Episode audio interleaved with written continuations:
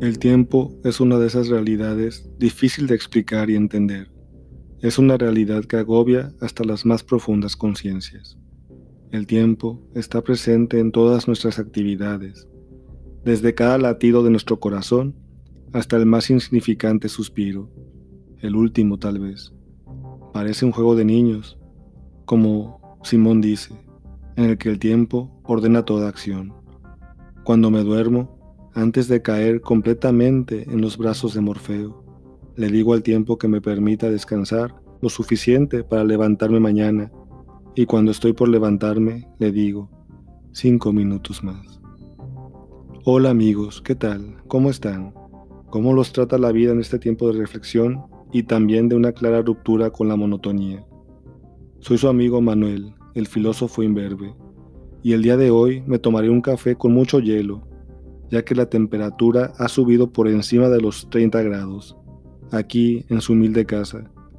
Me siento complacido de que me acompañen en esta aventura del pensamiento.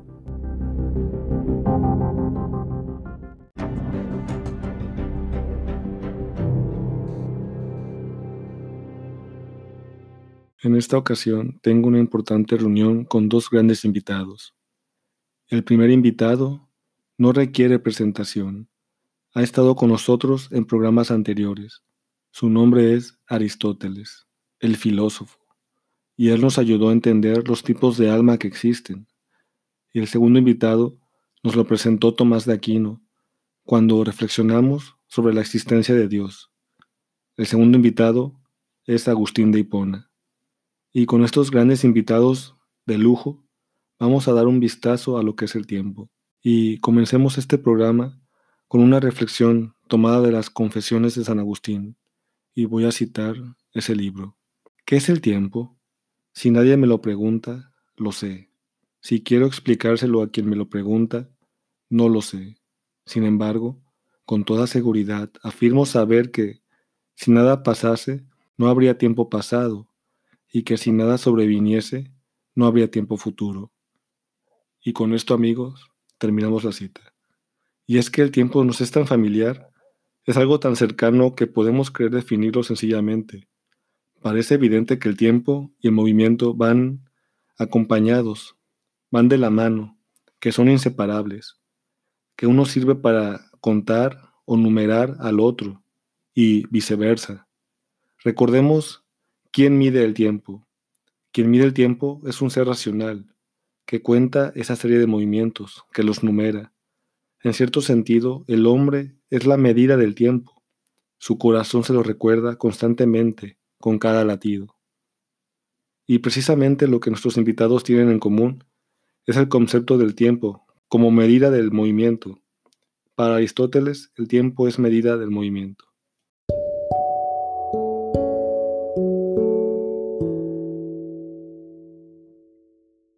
Nuestro primer invitado en esta plática de café Aristóteles, el filósofo, él va a abordar el tema del el tiempo en su libro cuarto de la física. Y él como buen filósofo y buen científico va a basar su investigación en la experiencia. Es decir, él va a observar su entorno, va a ver que hay cosas que cambian, cosas que, que sufren cambio, que no permanecen, que tienen un inicio y un fin que se degradan, que se destruyen, que desaparecen, que se transforman. Y también Aristóteles en este tratado se da cuenta que mediante la observación, sin movimiento, no puede haber tiempo. Y es que el tiempo es medida del movimiento con relación a un antes y un después. Es decir, medimos el movimiento con relación a un antes y un después.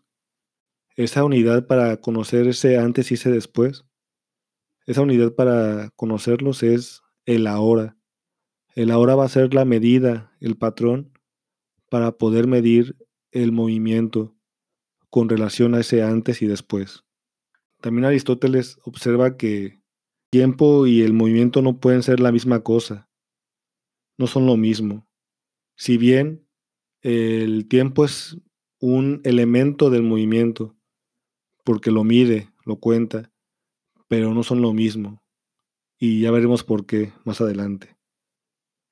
El tiempo también se puede dividir en presente, pasado y futuro, porque el tiempo es continuo, es algo que constantemente nos, nos absorbe, nos consume, como dicen coloquialmente.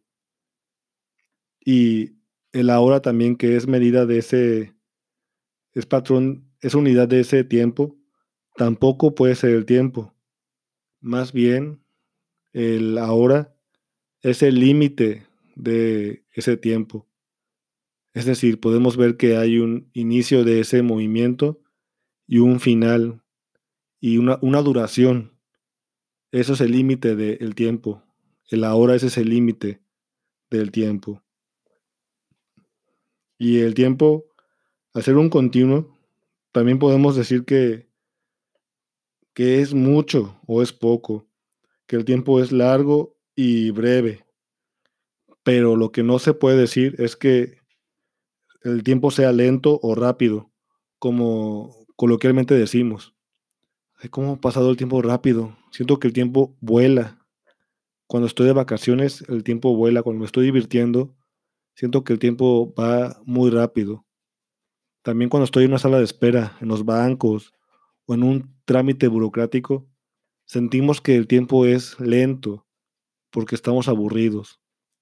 Pero lo correcto es decir que el tiempo es largo o breve porque mide el tiempo, el movimiento, perdón, que es largo o breve. Pero no podemos decir que pase rápido o lento, porque esa velocidad corresponde más bien al movimiento. Aunque están muy estrechamente relacionados, el tiempo y el movimiento, lo correcto es decir que el tiempo es largo o breve.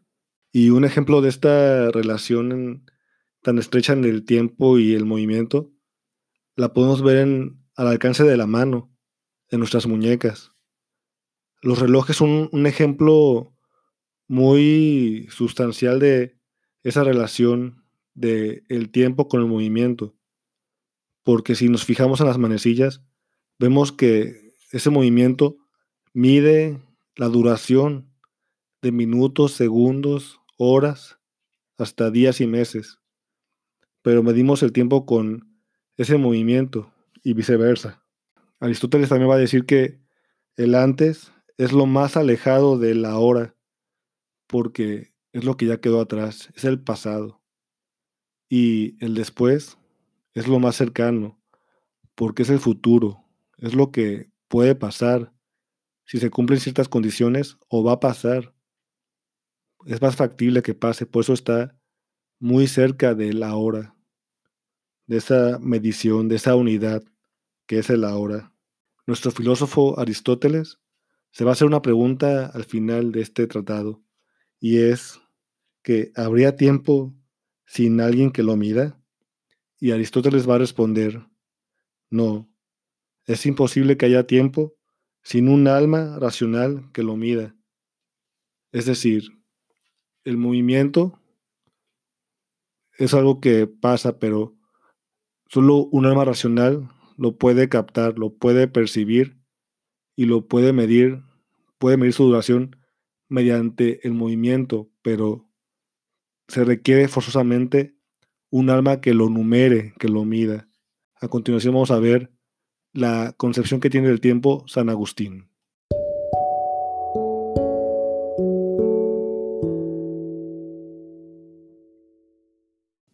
Nuestro segundo invitado San Agustín, al igual que Aristóteles, va a tener dificultades para definir el tiempo, porque es algo que no se puede ver.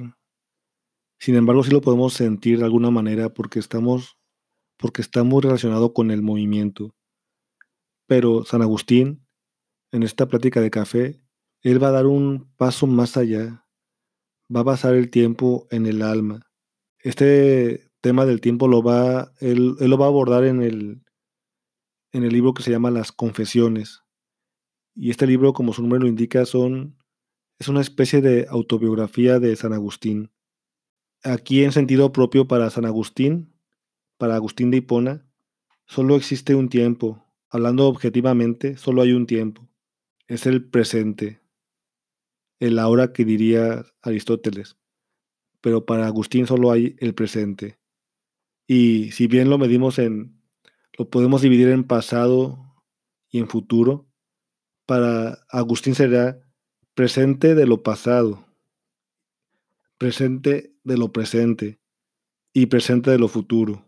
Así es como se puede dividir el tiempo, pero en sí solo hay un tiempo que es el presente para Agustín.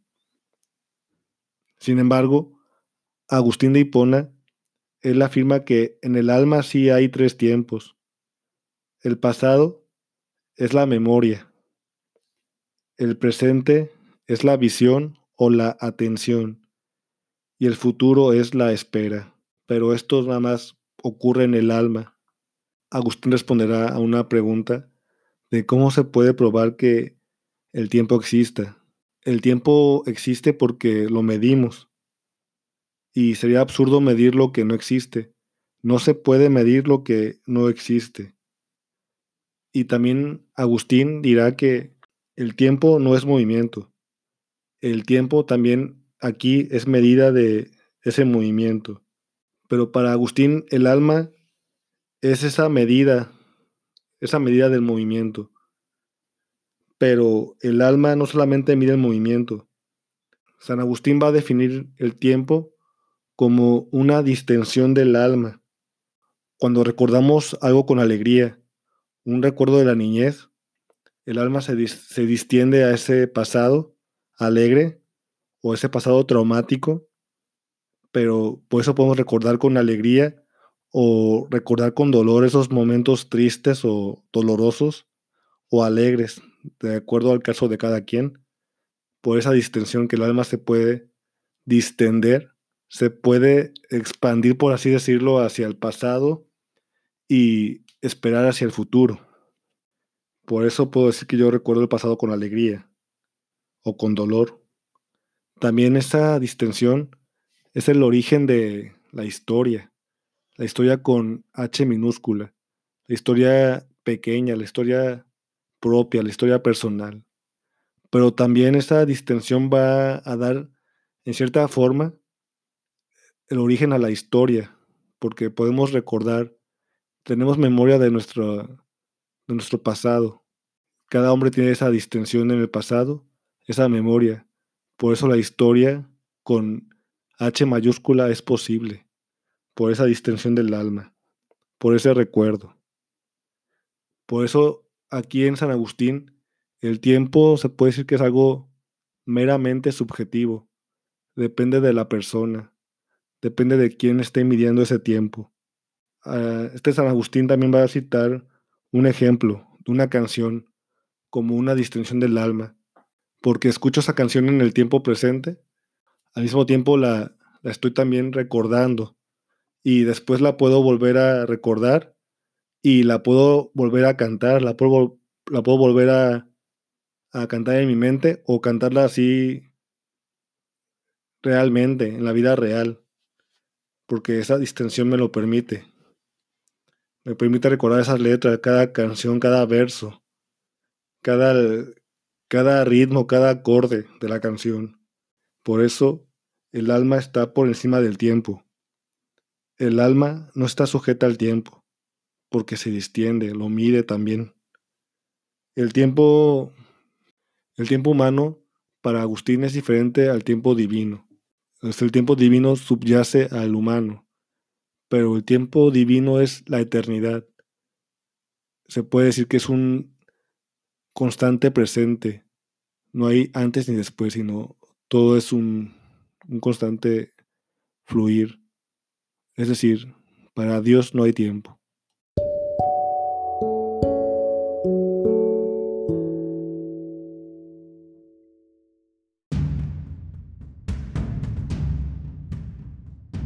Los cinco minutos de eternidad en este programa han llegado a su fin.